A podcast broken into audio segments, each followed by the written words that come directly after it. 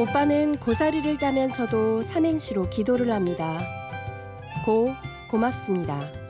사, 사랑합니다. 리, 이해합니다.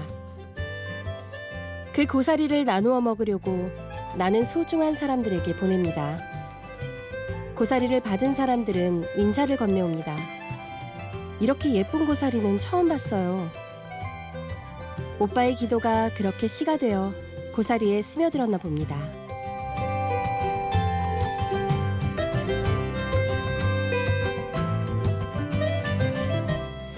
심야 라디오 DJ를 부탁해. 오늘 DJ를 부탁받은 저는 30대 무명 여배우 김아롱입니다.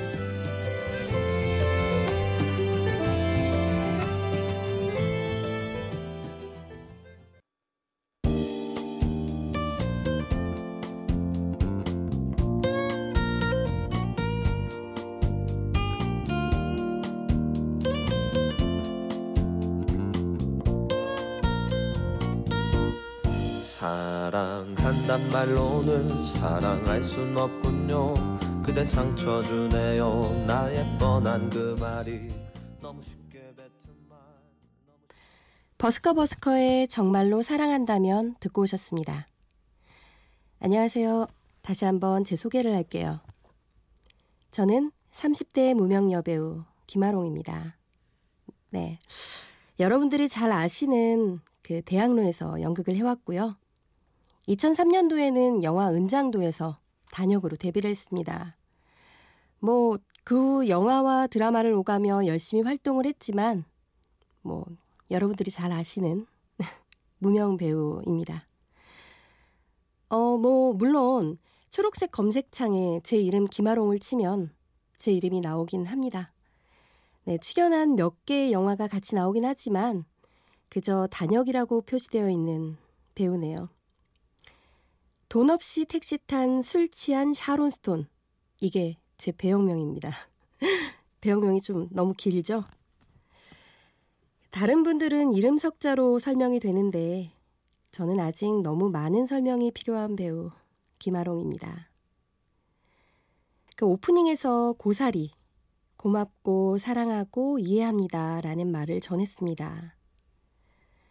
송정림의 참 행복한 당신을 만났습니다. 라는 책에 나오는 삼행시인데요. 너무 정감 가고 좋지 않으세요? 전 개인적으로 제일 좋아하는 삼행시거든요. 제가 아끼는 분들에게 매일매일 들려주고 싶은 말이랄까요? 제 곁에 있어줘서 고맙습니다. 사랑합니다. 그리고 당신을 너무나도 이해하고 있습니다. 여러분들도 아끼는 분들에게 한번 해보세요. 고사리. 노래 하나 듣고 오겠습니다. 장혜진의 1994년 어느 늦은 밤.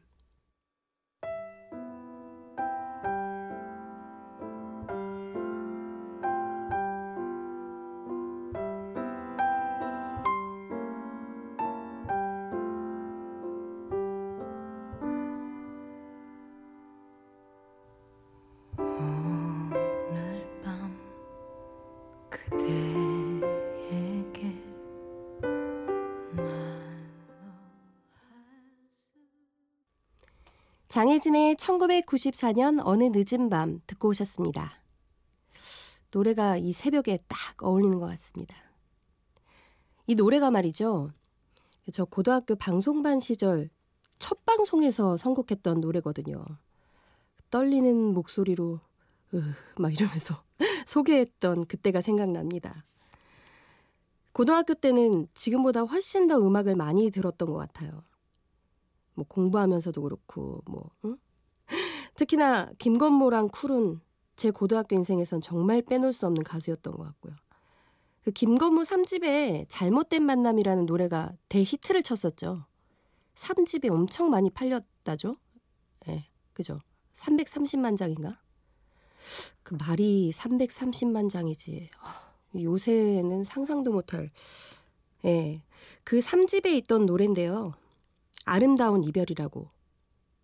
전 잘못된 만남보다는 이 노래가 너무너무너무 진짜 너무 좋았어요. 너무 좋아서 그 테이프를 몇 번이나 되감아서 들었는지 몰라요. 네, 그리고 쿨 2집에 있던 작은 기다림. 쿨 2집 타이틀곡이 뭐 슬퍼지려 하기 전에 이런 걸로 아시는 분들이 많은데 작은 기다림입니다. 그럼 두 곡 한번 같이 들어보실까요?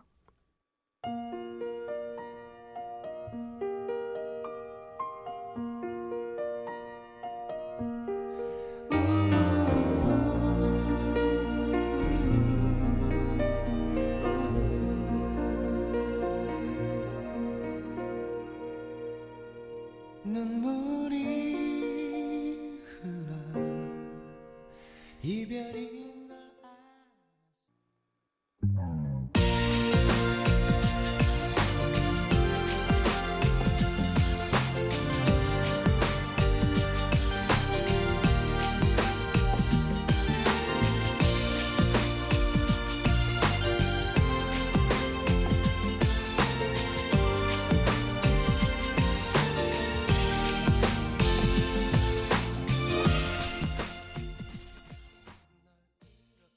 김건모의 아름다운 이별, 쿨의 작은 기다림 듣고 오셨습니다.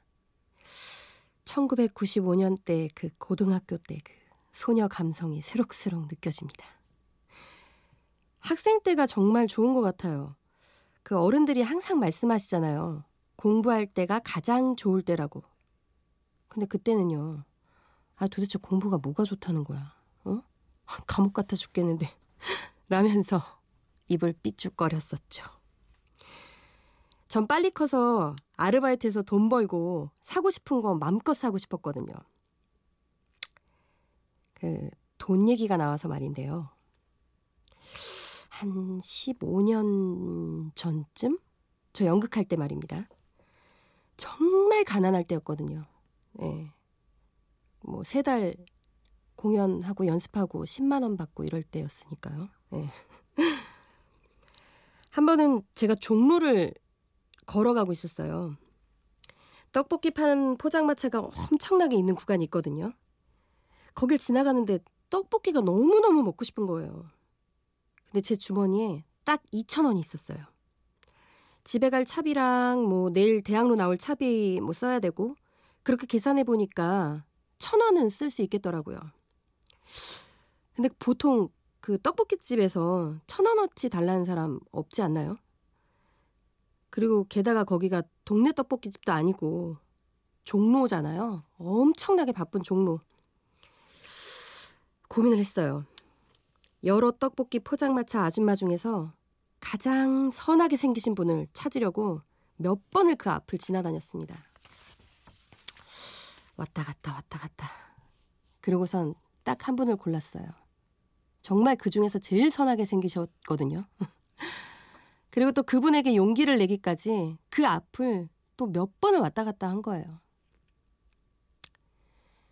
드디어 용기를 냈습니다.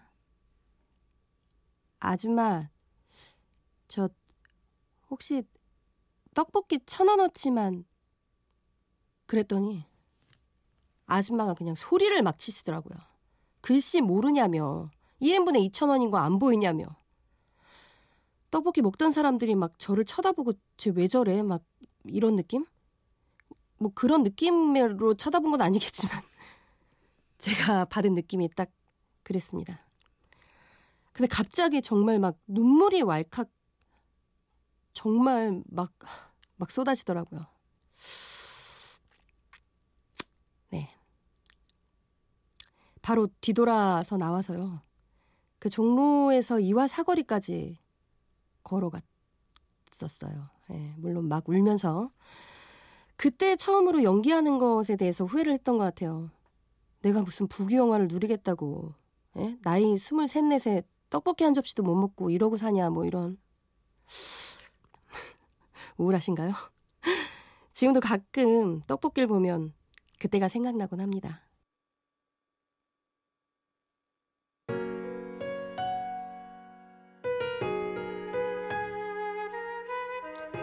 알리 별짓 다 해봤는데.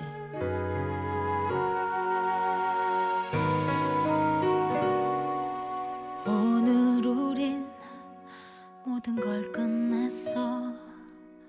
웃으면서 헤어졌어. 알리의 별짓 다 해봤는데 듣고 오셨습니다. 제가 떡볶이 얘기를 해갖고 이 새벽 3시에 3시 좀 넘은 시간에 떡볶이 드시고 싶으신 거 아닌가 모르겠네요. 근데 참 이상한 게그 떡볶이랑 라면은 언제 먹어도 안 질리는 것 같아요. 그렇지 않아요? 배부르다가도 TV에서 막 먹는 거 보면은 먹고 싶고 그런 게 라면과 떡볶이인 것 같습니다. 그리고 나서 그 최고는 그 둘이 합쳐진 그 라볶이. 그 환상이죠. 침고입니다. 네. 죄송합니다. 다이어트 하시는 분들. 저도 사실 다이어트를 해야 되거든요. 평생 해야 되죠, 평생. 아무 생각 없이 먹을 땐 너무나 행복한데 빼려면 왜 이렇게 힘든 겁니까? 다이어트랑 조금 어울리는 노래일 수 있겠네요. 자이언티의 꺼내 먹어요. 안녕 yeah.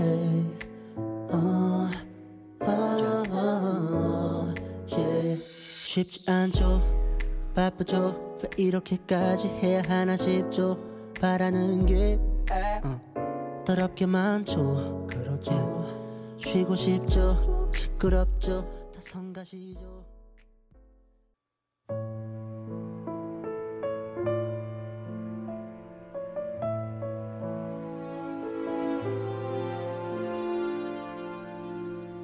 나의 사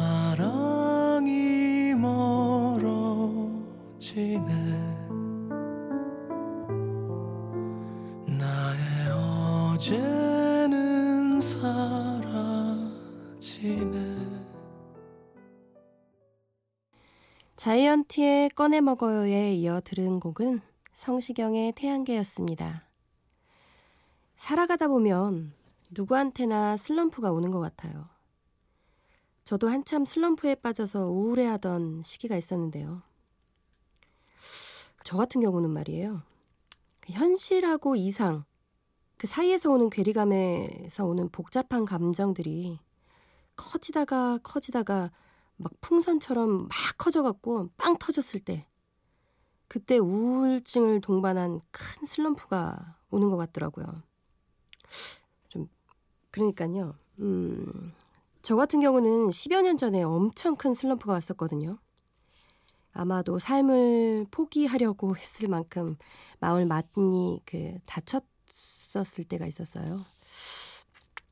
그 연기하는 그쪽 분야가 기본적으로 뭐 이 말 저 말 좀 말이 많거든요. 농담도 많이 하고. 그런 말들을 그냥 흘리면 되는데 저는 그냥 그 한마디 한마디를 집에 가서 막 곱씹고 곱씹고 막 그랬던 것 같아요. 그래서 그런지 너무 힘들었었어요. 사람 대하는 것도 너무 어려워지고, 예. 얼마 전 기사를 보다 보니까 선택적 함구증이라는 게 있더라고요. 이게 일종의 불안장애라더군요. 예. 평소 편한 사람들하고는 말을 잘하지만 말하기 싫을 땐 말을 안 하는 그러니까 그렇게 선택적으로 함구를 하는 병이래요. 제가 한참 그랬던 것 같아요. 그러니까 20대 초반까지만 해도 상당히 밝은 사람이었거든요. 근데 제가 어느 순간부터 낯을 가리고 있더라고요. 근데 그 행동이 저는 제가 생각할 때는 제 자신을 좀 지키기 위한 수단이었던 것 같아요. 근데 요새는 조금 이제 30대가 훌쩍 넘어서 좀 더 능숙한 대처법을 터득하게 되었습니다. 그거요? 이렇게 해도 그냥 웃고 저렇게 해도 좀 웃고 여유가 좀 느껴지게 예, 좀 웃고 다니는 것 같아요. 그러니까 웃다 보니까 웬만해서는 뭐 일하고 사람 같은 그런 뭐 예전에 상처받았던 곳들에서 상처를 좀 안 받는 것 같습니다. 편안해졌다고 할까요? 예. 아직은 좀 부족하지만 약간 편안해졌습니다. 여러분은 어떠세요? 그 여러분만의 슬럼프 극복 방법이 있으십니까? 노래 듣고 오실게요. 윤미래의 너의 얘기를 들어줄게. 빅뱅의 If You.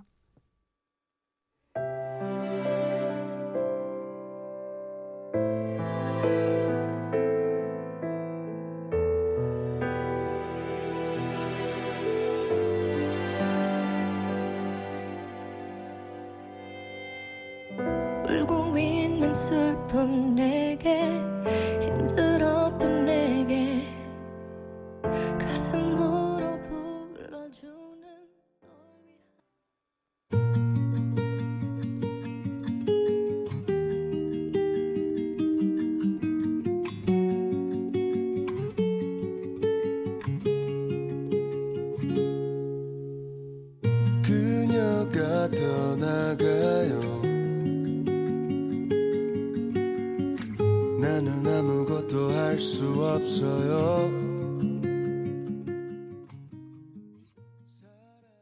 윤미래의 너의 얘기를 들어줄게 빅뱅의 If You 듣고 오셨습니다.